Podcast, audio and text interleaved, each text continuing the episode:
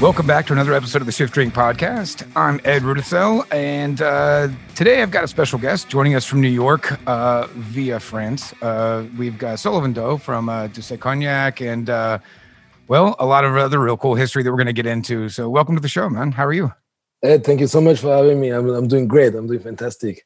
Yeah, yeah. Well, that's good to hear because it's it's stretched thin. Everybody's stretched very thin, so it's uh it's good to see a, a smile on your face, and you know things are starting to stabilize a little bit, I guess. But you know, we were just chatting a little bit before the show about uh, you know, just kind of still not over the hump, especially in New York and uh, with the restrictions. It's tough.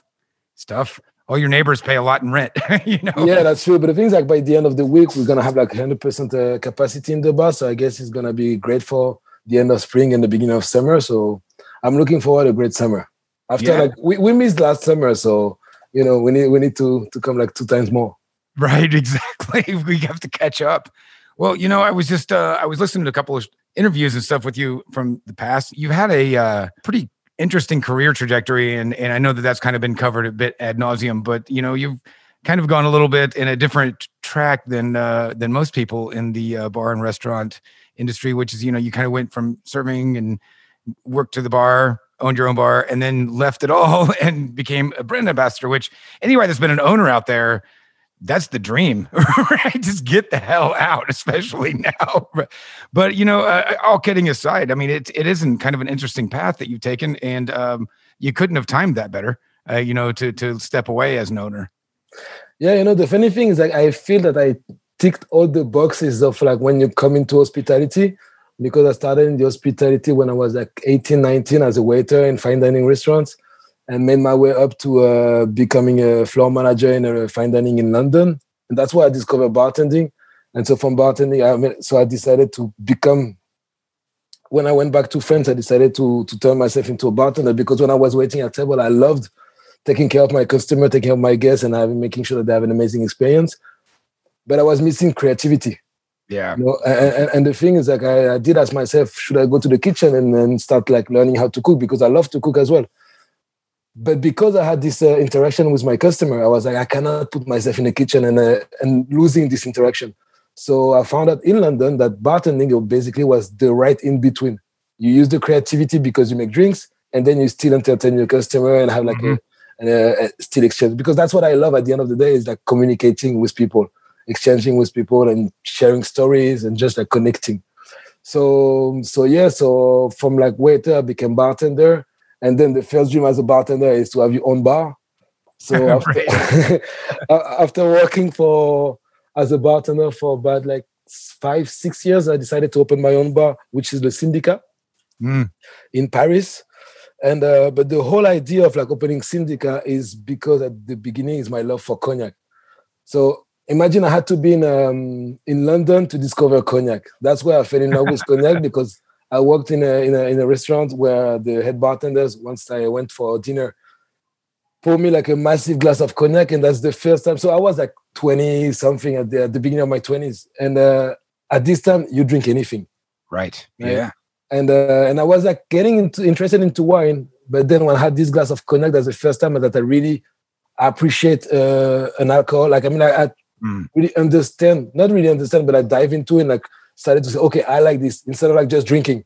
It's like Right. okay, I like this, and so I turned myself into a bartender with this love for cognac on the back of my head, and I make sure always to have like a cognac cocktail on the menu because that's something that I I found out in bars there was a lack of cognac, and uh, Oh, sure. in 2014, I got the opportunity to uh, meet um, uh, my business partner, the guy who became my business partner, and we decided to open uh, the first cocktail bar using only French alcohol.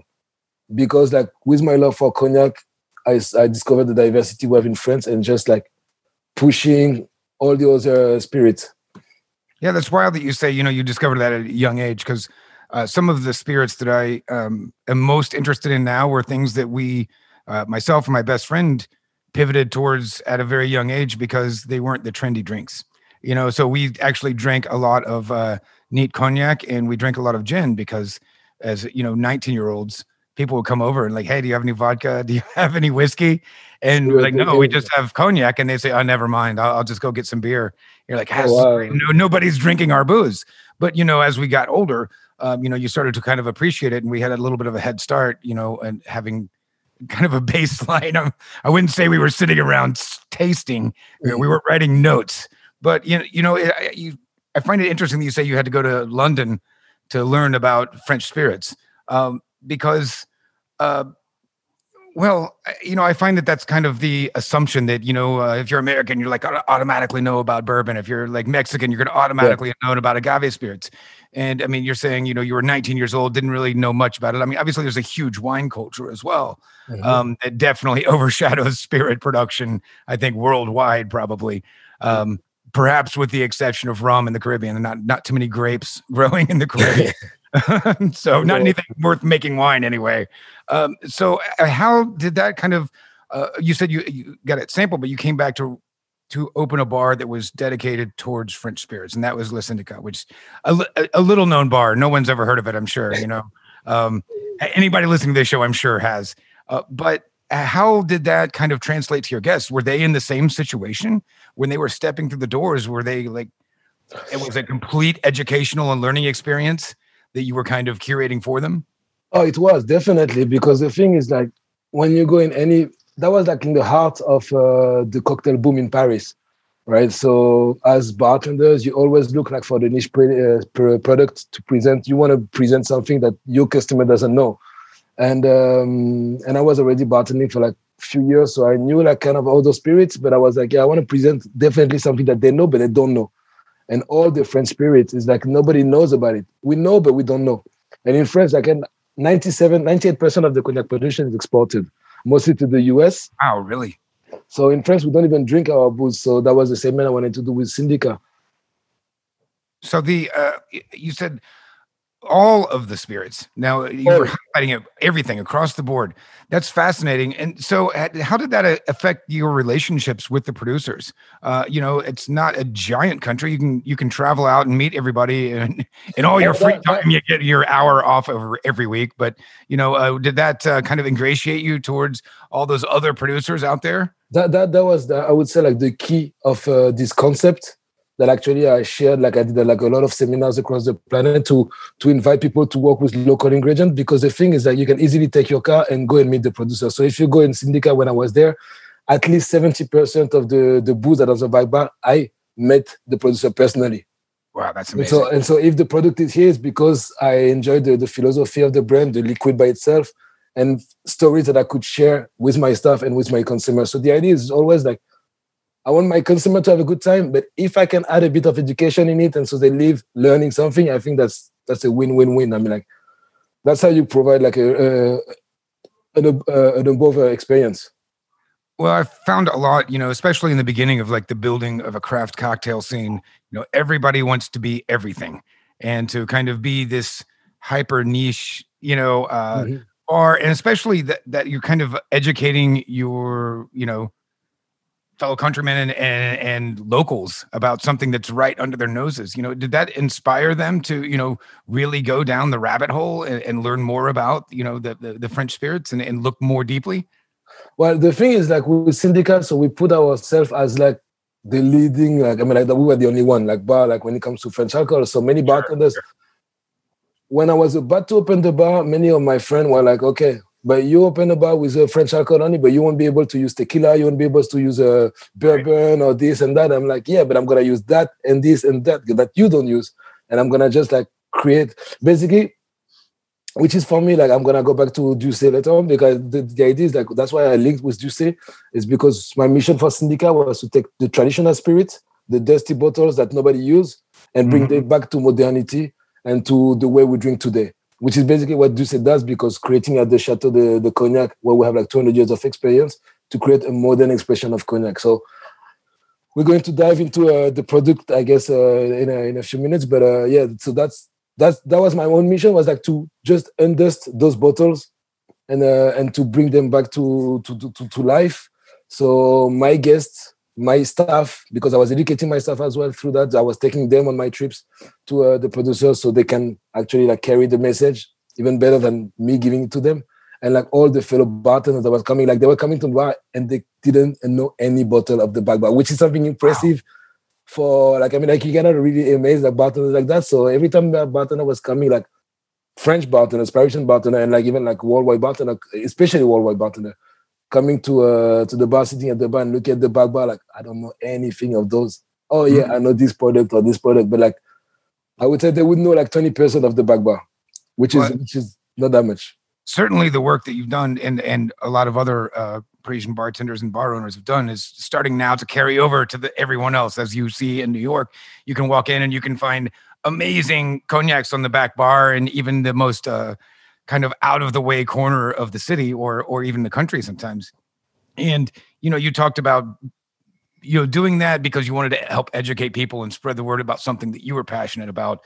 Um, what's fascinating is that you're actually like a, a, a certified cognac educator now. I mean, you actually have a paperwork that shows you're really good at dealing with the public and teaching them uh, about this particular spirit.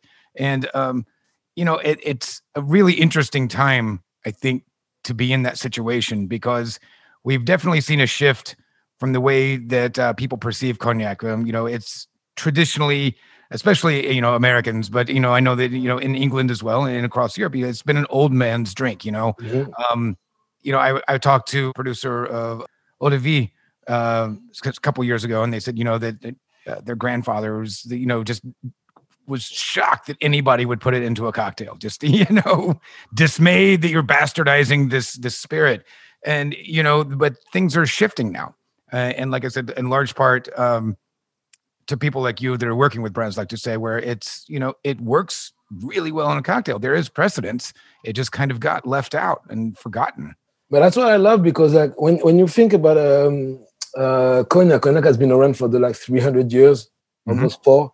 And uh, and so many houses will like create like the the house style and keep on this legacy. And um, the, the, the the what I love with D'USSÉ is that having already like I don't know if you're familiar with the, the story of like the Chateau de Cognac.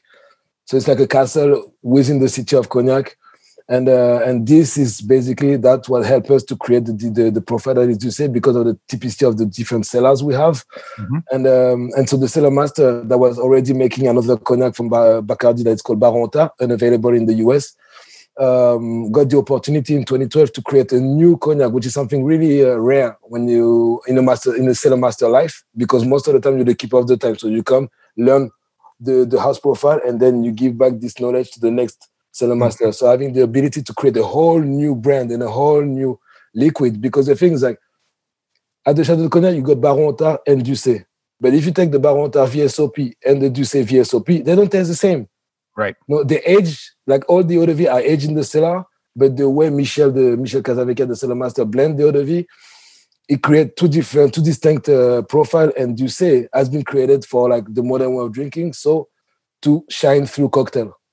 So it is made like for to taste by itself and shine through cocktail. So yeah, the versatility of cognac, I totally agree with you. I think that's an, an important point, and and this is, I think, a spirit that is intimidating to a lot of people because it is perceived as kind of this old school, old man's drink, and like you said, these these flavor profiles don't change. You know, three hundred years, and there's very very small changes over the course of time. Um, you know, as you are out there educating people, do you get these questions? Like, I think some of the confusion comes from, you know, how do these different flavor profiles come about? Is it all happening in the cellar? Is it happening in fermentation, distillation, um, the different kinds of stills? I mean, you know, obviously all of those things. Uh, I'm just setting you up for a question here.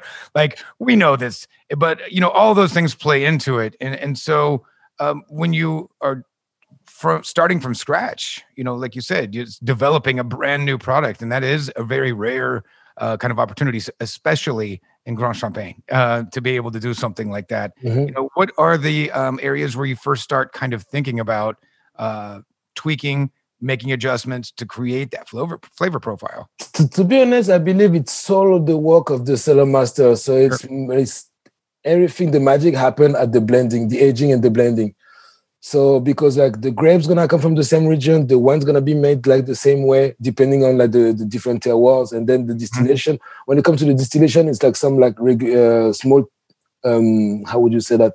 Uh, it's like Michel, the cellar master, will go to the to the distiller and will tell him exactly how he wants the wine to be distilled this year. Like mm. regarding the harvest and all of this. But like mostly to to to work on like a flavor profile, it comes at the stage of like aging and blending. Like for for D'ussé having the the typicity of having like two different cellar, we got a dry cellar and a humid cellar, allow us like a a large panel of uh, possibilities when it comes to uh to blending eau de. So yeah, it's I would say like because it's more about like you're gonna put like X percent of this four year old and X percent of this six year old, and this will create the flavor profile rather than the eau de vie at the at the well, of course the eau de vie is super important. Like for for D'ussé, we we work with uh, Grand and Petit Champagne to get like the finesse and the elegance of the the eau de vie, and uh, Fins Bois and Bons Bois to get the freshness and those like eau de vie that age like faster. So it's a blend of all those regions that create the profile. So yeah, I would say like the, the blend and the aging are the key to create a new profile. I know that there's been uh, I don't want to say controversy, but there's definitely been some strong opinions in the past, particularly with uh, newer producers that are not kind of walking the line of traditional production when it comes to traditional French spirits or Spanish spirits, and uh, you know it can kind of be not received so well with some of the kind of traditionalists. You know, mm. uh, it has to be done this way every time, or it's not the real thing. And you know, we've seen that uh, in in tons of categories uh, and, and, lots of different spirits. So, uh, how do you see the reception of D'USSÉ? How's it coming across? You know, perception wise. And I, I know this is a, a, spirit that's you know kind of targeted to the United States or this brand, but I mean, obviously, you're producing for the world. And so, uh, are there? Do you see any pushback at all? Like, well, I, I, I don't know. You guys are doing new stuff, and it's for a cocktail. no, honestly, I mean, like the things that cognac is like is the most, if not, is the one of the, if not the most highly uh, regulated spirit category. Mm. So even if you want to go and do like some funky things on the cognac, if you want to keep the label cognac, you have to stay within right. the rules. Mm-hmm. So it doesn't allow you to do that many things out of it. So the things, as soon as you do something else, something out of the rules, you lose the, the appellation. So you can mm-hmm. call your product like eau de vie, but it won't be able to, you, you won't be named cognac. Then the thing is like you say it's a young brand, but as of today, uh, it has been like really, really well received in the United States. Uh, it has been designed for the United States and uh, with like a global vision, and uh, we want to, mm-hmm. to be everywhere at one point for sure. But um, but yeah, I mean, like this brand has been created in 2012, which is really young in the cognac sphere. Oh but, yeah. But as of today, uh, D'ussé VS, so the whole cognac category is growing like apparently like uh, 20, 2020 was like 62% of uh, growth in wow. terms of sales for the whole category, and D'ussé VSOP only is 109% uh, sales. So we we are completely like um, exploding. It's fantastic year for D'ussé. So I would say it's really well received. Yeah, no kidding. Are you seeing that? Uh, well, if you're seeing growth in 2020, that would say to me that you're probably uh, getting those sales through uh, packaged liquor and, and off premise. Off premise, yeah. Because everybody was off premise in 2020. No one was at work at all. But uh, are you seeing how's the growth uh, sector or the growth in the uh, like bartending sector? Are you because like I said at the top of the show, we're starting to see a lot more uh, availability of of spirits you know with globalization things that we have on our back bar now that we could have never had 50 years ago yeah i mean like the thing is like now we bartenders are more aware about what's happening everywhere in the world so they really want to have like the those key products in their bar just to make the difference because mm-hmm. some bottles like i mean like i used to the, the juice bottle something that you can easily spot in a bar in a, in a 2nd mm-hmm. i mean i I used to be bartender. I mean, I, I will always be a bartender, but like now being a brand ambassador and knowing that I'm working for this brand, it takes me like one second to to screen the back bar and uh, see the bottle of D'ussé. So um, I mean, like there's definitely like a shift in uh, conception and perception. Like bartenders, that's my mission basically to bring D'ussé in bars, because I mean I've been there, so I'm, I think I believe I know how to speak to bartenders, and the, the reason why I'm behind the product is because the product is fantastic. So I just want bartenders to to to fall in love as I did, and understand like and judge the the the, the product by by the liquid, you know. Yeah. So I'm going to ask you to put on your bartender hat again for a second. You know, uh, talk a little bit about the history of using cognac as a cocktail ingredient. You know, uh, I've got a tiki bar, and so we love we just gravitate towards anything that doesn't have rum in it. Uh, and don't get me wrong, I'm a rum geek. Like I, if I had to drink nothing else the rest of my life, it would just be rum. I've got 400 bottles sitting to my left, and I'm at home. you oh, know, wow. yeah. But um, but you know, because of that reason, you know, it's just like every cocktail is rum based. So when we see those cool, uh, those cool recipes that have a little bit of cognac in them or brandy or something, you know, um, it's definitely been around for a really long time, you know, in different kind of aspects of the bar industry. Although a lot of times we would see that you just kind of listed as brandy. Um, mm-hmm. particularly in the United States, um, you know, but talk a little bit about the history of using it as an ingredient in drinks. But the thing is that people are I mean, like when I when I did Syndicat, that was the, the, the main question: like you're gonna make cocktail with cognac or the thing that we tend to forget even as bartender, like the original recipes, like in like uh, you just pick up the Jerry Thomas uh, book, 1862. Every mm-hmm. time it's calling for brandy, I can assure you that it's calling for cognac, and uh, because that was like the most popular brandy at this time. So cognac has been part of the the, the cocktail culture from day one. Um, what happened is, uh, are you aware about like the phylloxera crisis? I am, but you know what? Let's let's cover because I don't think we've ever really talked about it on the show.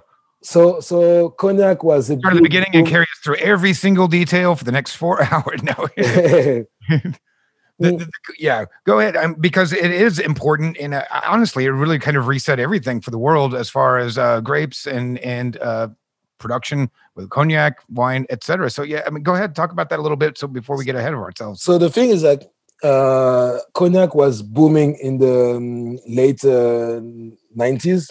Nine, how would you say, like in the, in the 1850s, 1860s. Mm-hmm. And then in like 1870, um, 80, we got like this phylloxera. So phylloxera is a small fly in the, that was like biting the roots of the trees of the vine trees in Europe, and so this decimated all the vineyards in Europe for like 30 years. So interesting is that every bartender knows Sazerac cocktail, but the, original Sazerac cocktail was made with cognac. But like I, have I've seen it like in the in the US in anywhere in the world that was that it was made with a rye whiskey. Hmm. But the thing is that if we go to when it was created, I mean, like after the phylloxera crisis, so we couldn't harvest grape for 30 years in Europe. And so bartenders shifted the, the, the cognac to rye. And so that's why we saw Sazerac with rye. But originally Sazerac is made with cognac. And the thing is that we got like a scientist that went to California in 1911 and discovered that the phylloxera, the, the small fly, wasn't biting the Californian uh, trees. So the idea was like to grab those trees and do like um, a, a, a grape would you say like a mm-hmm. like yeah. blend like so they, they grab the Californian tree, put it in the soil, and we're putting the European wine tree in it. So that's how they started back to uh to be able to make wines in uh in uh, like grapes and wines.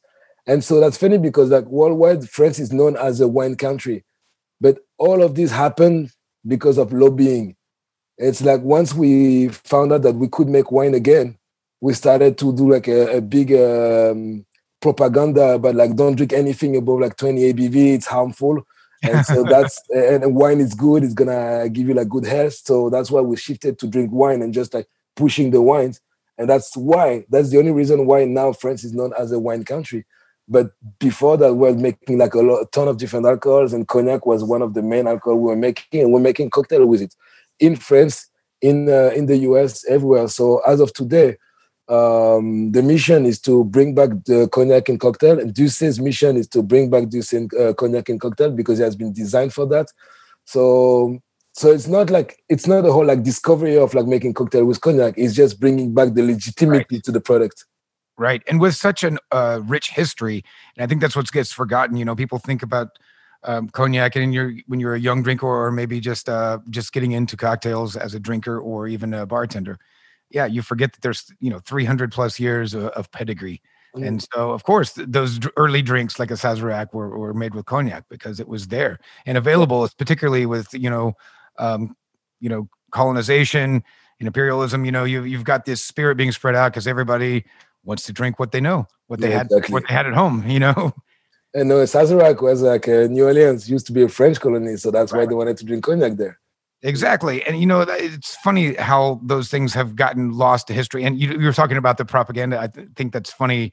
I didn't know that, you know, they're like, oh, just drink wine. It's, uh, you know, it's, it, it's lower ABV. I was just uh, listening to, um, I'm sorry, I was reading uh, Michael Pollan's um, book. Uh, I don't even remember what book it was. I was reading one of his books, but uh, was talking about uh, the apple growing and the culture of that, you know, an apple a day keeps the doctor away. It's very healthy. Eat apples. They're so healthy. That was all part of a public marketing campaign because prior to prohibition, everybody was drinking their apples.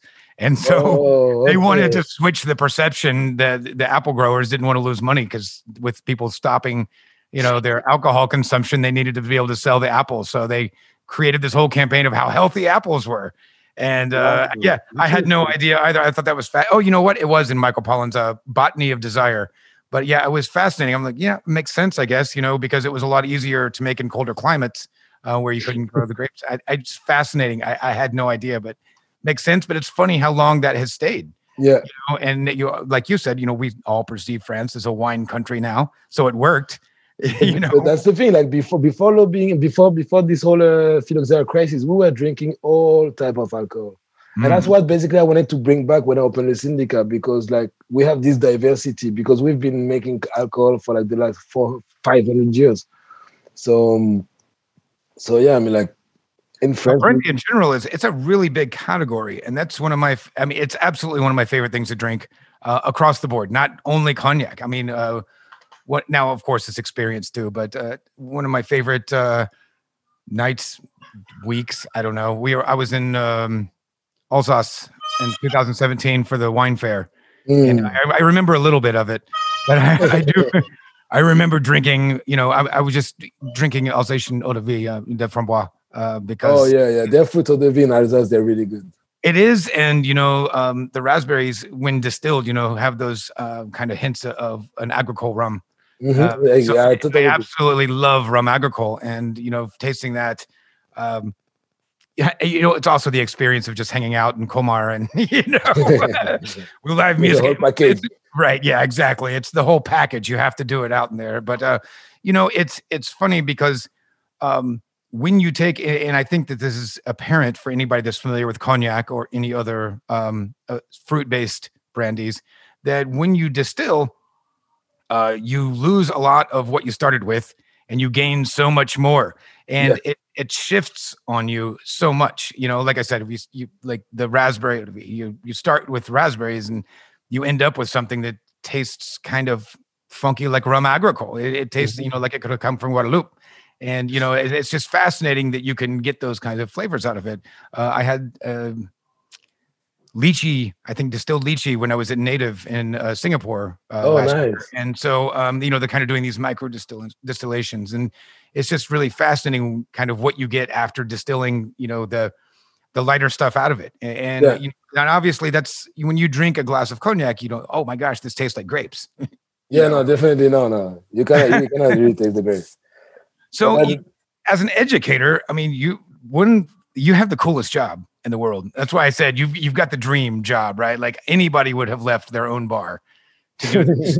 um, because you're not just like when we say brand ambassador, I think a lot of people just think of the local dude that shows up and you wants to put on a party and put up some banners and those sorts of things.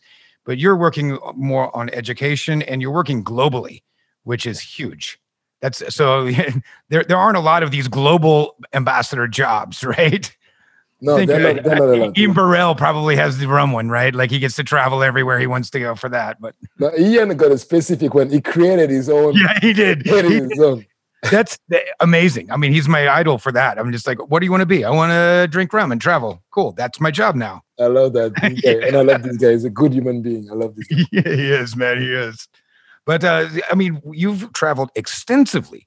So are you targeting, uh, or I guess not you personally, but I mean, bringing this into countries where uh, there isn't as much of a uh, cognac or brandy culture and um, or even cocktail culture for that matter. You know at, where exactly are you traveling to and, and, how's it going in there so obviously last year i haven't traveled at all sure. right yeah but, right uh, the, the, the, prior year i was like mostly like uh, spending my time in the us and for me to get around and to understand what is the how is the market working here and I did a trip in Africa where I went to Nigeria and South oh. Africa. That was fantastic. That was phenomenal. Africa was amazing. So we are uh, looking at uh, opening more markets in uh, in Africa.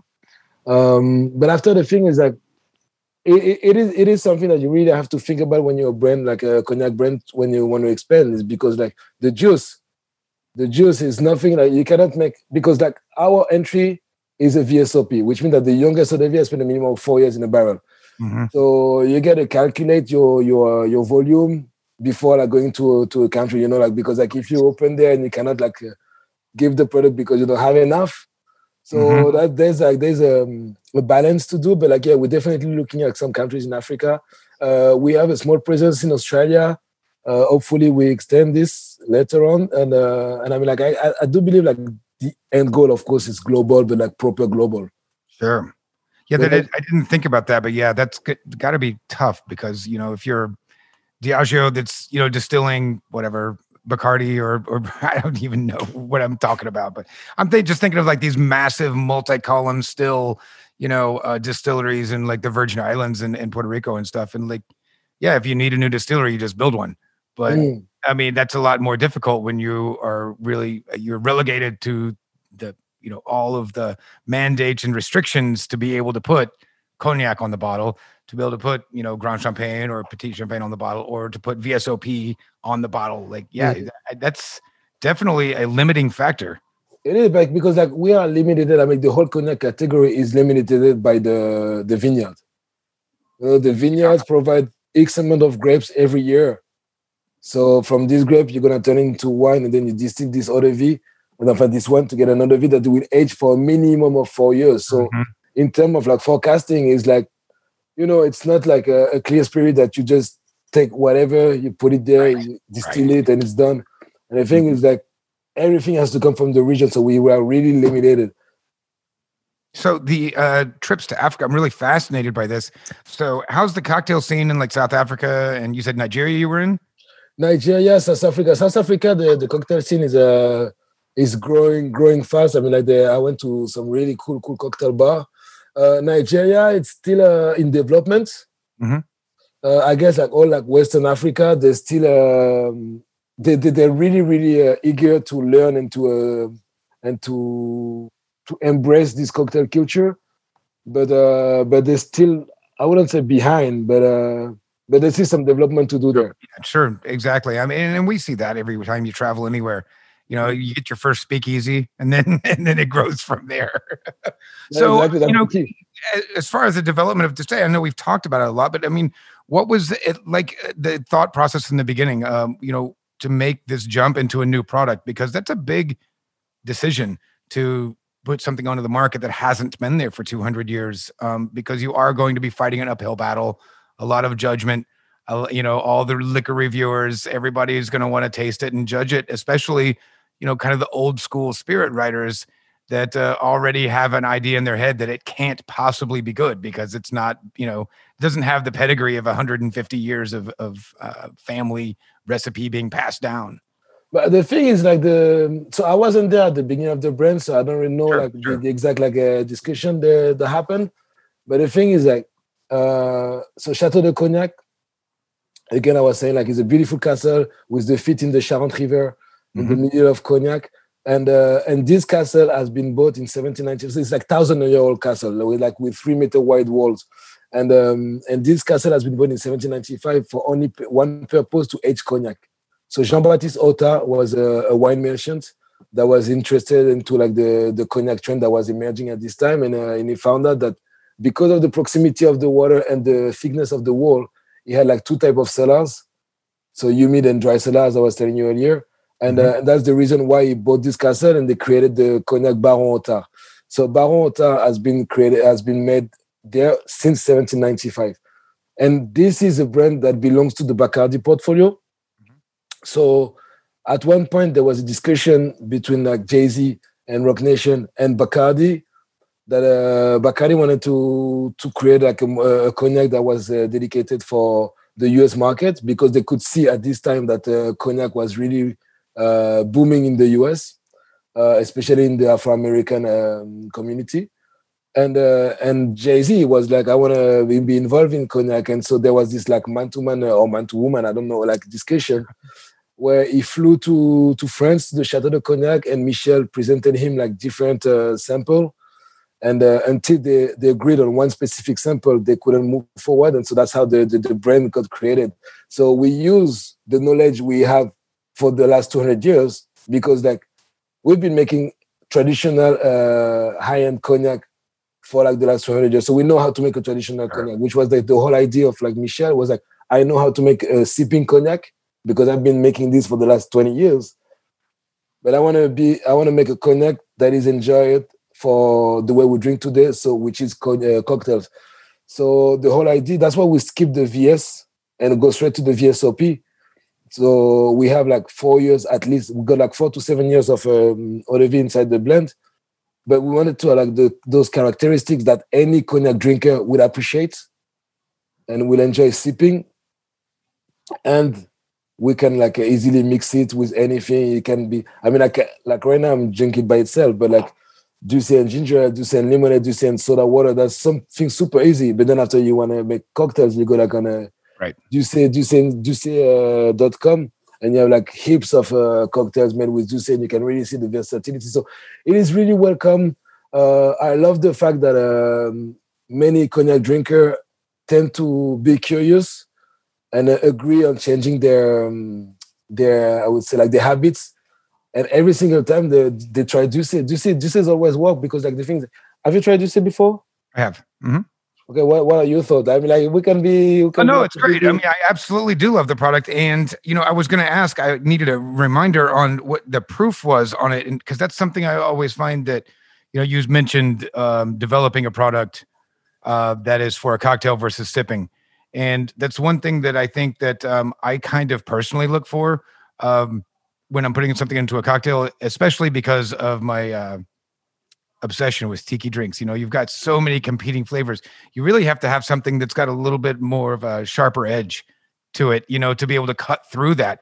Um, something very soft, and you know, oftentimes stuff at, at 40% can disappear into it unless you bolster it with another liquor. But you know, also like you said, with a little bit more age on it, it, it really brings things. Mm-hmm. It's like the salt, right? That you know, when you're putting that into a cocktail, that can oftentimes be the bridge in between those uh, those juices or maybe some uh, bitter tannic note that you're getting out of a, a fruit and, and, connecting that over to the spirit. And you know that's I I do find that there are oftentimes um, I guess a different way that producers will go about you know marketing something that or producing something that goes uh, into a cocktail or intended for a cocktail uh, versus something that's supposed to be on the shelf and you know don't do anything with it or we're going to yell at you. And you know and this is cognac does fit into a nice place where like you said it's great to drink on its own but it does have like that body to be able to stand up to a cocktail and even in like a tiki drink with like you know passion fruit or something like that yeah.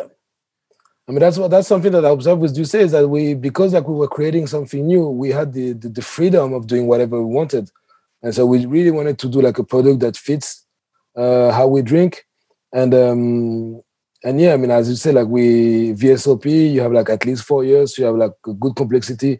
And again, I invite everybody that's listening to us to to pair with anything. It's after it's all about balance. Mm-hmm. It's right. when it comes to cocktail, it's always about balance. You can mix everything together when you balance it well. Yeah, I mean, I've been working in this industry, you know, for 27 years now, and I was a manager of a bar in the mid to late 90s, and yeah, we had Courvoisier. I mean, that was it. There was nothing else. And now um, at the Inferno Room or, or, Tiki Bar, I mean, we can't even put all of the cognacs on the shelf that we want. Oh wow! because they're just so beautiful, and there's so many different expressions of terroir and all these, uh, you know, uh, different production methods. I mean, within obviously the uh, framework of cognac, but you can only put on the bar so much. And yeah, I just remember I at a love, time I love had, to hear that. Yeah, you know, you could only get one, right? And so that's why I was really curious about, you know, a Syndicat, like how that was received by everyone because you know it was a time um, you know you the cocktail craze was moving everybody was really thirsty for knowledge and just you couldn't you couldn't give them new things fast enough you know yeah. and uh, you know it's really i love where we are now because you know like i said that i have so much rum over here to my left and and 10 years ago in indianapolis where i am uh, i bought for one of my other restaurants um, every good rum that was available in the market.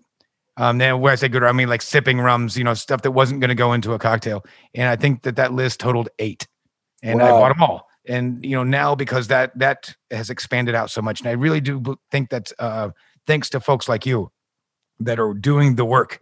You know, your whole job is to go out and make sure people understand why it's being done, what to do with it once it's in the bottle, you know, once you have it in your hands. And because, you know, you can make really great and tasty, beautiful things, but if uh, people don't know what to do with it, then it sits on the shelf and you don't ever sell another bottle as far as business is concerned. And then on their end of it, they don't ever get to try new things.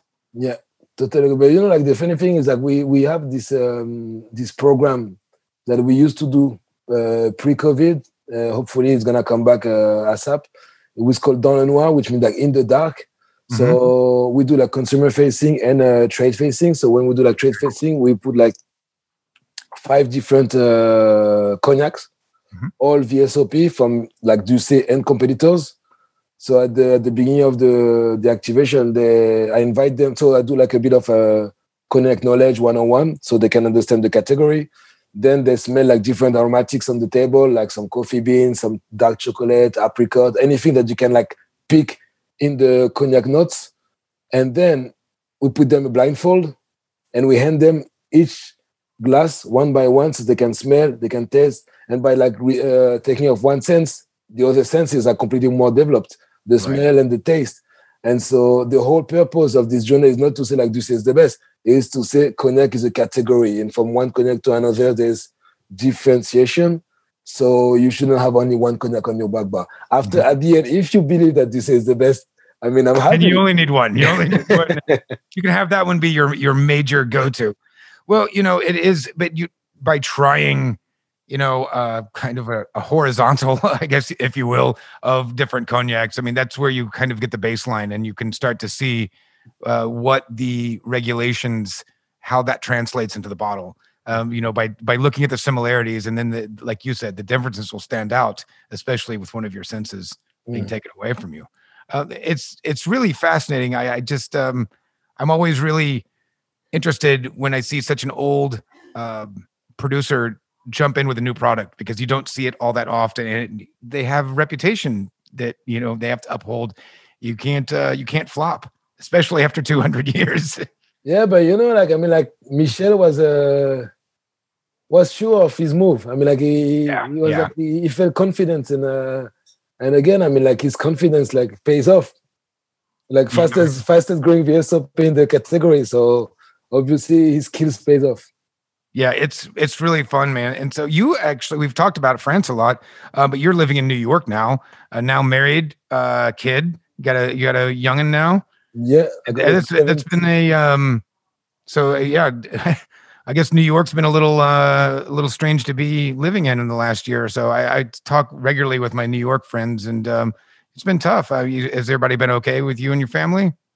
Yeah, everybody has been okay. I mean, like we, I gotta say, like COVID was uh, hard to take for everybody, mm-hmm. but still, I mean, I'm I'm looking at the bright side of it, like because there's always a bright side in the story, and like I mean, my job is to travel and to meet people and to uh, to basically never be home and I got to stay like a full year oh, at yeah. home in New York with my uh, beautiful daughter. She's 17 months now, so guess oh, wow. like the whole the whole first year I got to to stay with her and my wife, so I cannot complain. I mean, like that was the silver lining of uh, the whole year last year. So family is great, uh, enjoying the life in New York. Thankfully, I mean, like obviously right now everything is reopening, so we will be able to to embrace this uh, a proper summer in New York, especially now that New York is full of terraces. Yeah, right. I mean, like this is like that was something I missed in my very first uh, summer in the US because yeah. I come from Europe and Paris especially. So we have like the culture of terraces. Yeah. You know, yeah. that you just sit and enjoy the sun and drink whatever, but like mm-hmm. be outside. And uh, that was something I was missing in the in, in New York. Actually, in the US, because there's not a lot of terraces in, in no, the US. There, there aren't, and, and that's something that yeah, when we when I go to Europe and come back, you just oh, I miss it. In fact, right. you know, um, I've got a, this kind of nice little courtyard in my home that was specifically designed just from missing Italy. You know, I love that.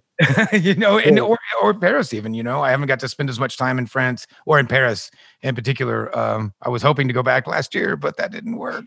Yeah, hopefully didn't, this didn't get to go anywhere last year. I was hoping to go back to Martinique as well. You know, you, you were talking about the uh, tasting and, and you know. Uh, putting all the aromatics on the table for doing your your or cognac 101. Have you ever been to a Rhum JM? Uh, yeah, I've been, I've been, so I've their been. new tasting room just got all the strings over like the aromatic. Uh, they, it's like a red painted room, but they've got these uh, kind of aroma stations where you like it heats up, like whatever, like cocoa or it'll heat up. And so, and then up above that, they have strings that go over to the bottles where you would It- get those tasting notes. It's really clever. Is it like the room just before the shop? Yes, exactly. Yeah, yeah, I remember. Yeah, yeah. exactly. I was just like, we were walking out the first time I was, you know, went over there in, I was, I think I was with Jim Romdall and we looked up and we saw the strings. We're like, oh shit. I think those are, ah, that's smart, you know? Well, I gotta say, one of the most beautiful uh, distillery I ever seen. Yeah. Uh, yeah. Well, it doesn't hurt that you're in Martinique at the same time. you know, Again, it's a package thing. It is. It really is. It's the package. So, uh, you know, as we wind down today, where can people find, uh, well, uh, is there like a recommended source for purchasing D'USSÉ Cognac if it's not available in your market? Is there a retailer, an online retailer that you work specifically with in New York? Um, because I know that with COVID, that's been a real issue. Uh, we haven't seen spirits necessarily being stocked in a lot of, um, you know, of our packaged liquor stores, especially in some of the smaller markets because inventory is something no one wants to have at the moment. Yeah, no. And the thing is, like, that was that was a, a year that uh, all the liquor stores didn't really plan on COVID, so they didn't order as to, Right. like, to cover this. So I mean, like many many uh, companies and, and spirits uh, fa- uh, faced a shortage at one point because Mhm. of this uh, because nobody could plan uh, COVID. So as of today, I mean, like for for D'USSÉ, it really depends the state. Um, you can order it online. I mean, like, hopefully, like is uh, in uh, many of the your liquor stores. Sure. In, Mhm. in the in, in New York, I can find it in liquor stores. I can find it like on a Drizzly or I think maybe like Reserve Bar. Cool. But uh, but yeah, I would say like look around. I mean, like wherever you buy your booze, most of the time you should be able to find the D'USSÉ. And if you can't find it in your local store, ask them for it um, because Yeah, yeah. how oh, things end up in your liquor store when they get enough requests, they will reach out to an importer.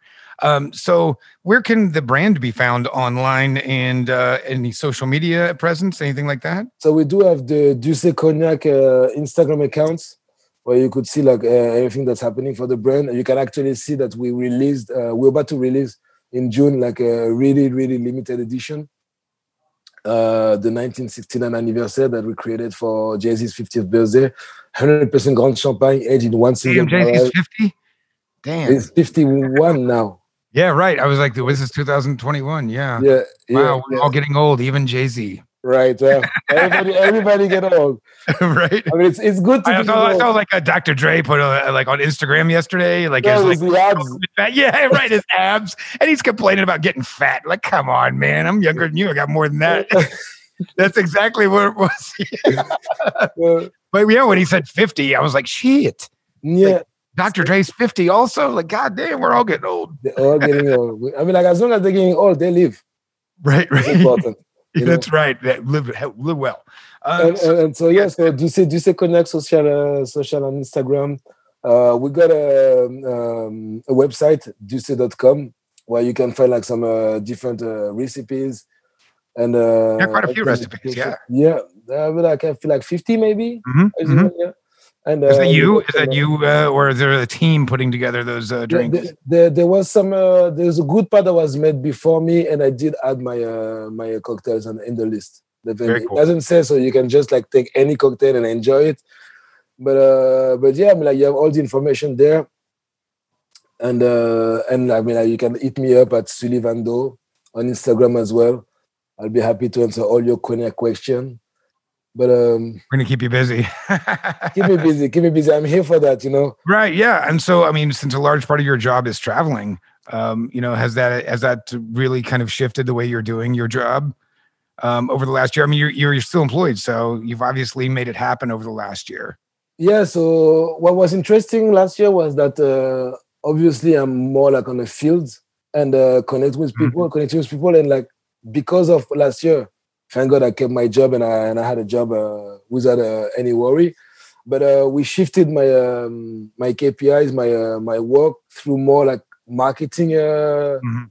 marketing uh, purposes. So I was like at the beginning of like uh, how to create a program, how to like what is the what do we want to do in this market so being like really like part of the marketing team more than the commercial team so for me it was really interesting to see like this this uh, side of the, the business because the whole business for me is new because I, I'm a bartender by profession. So the whole brand ambassador thing is completely new. So field and marketing is super interesting for me.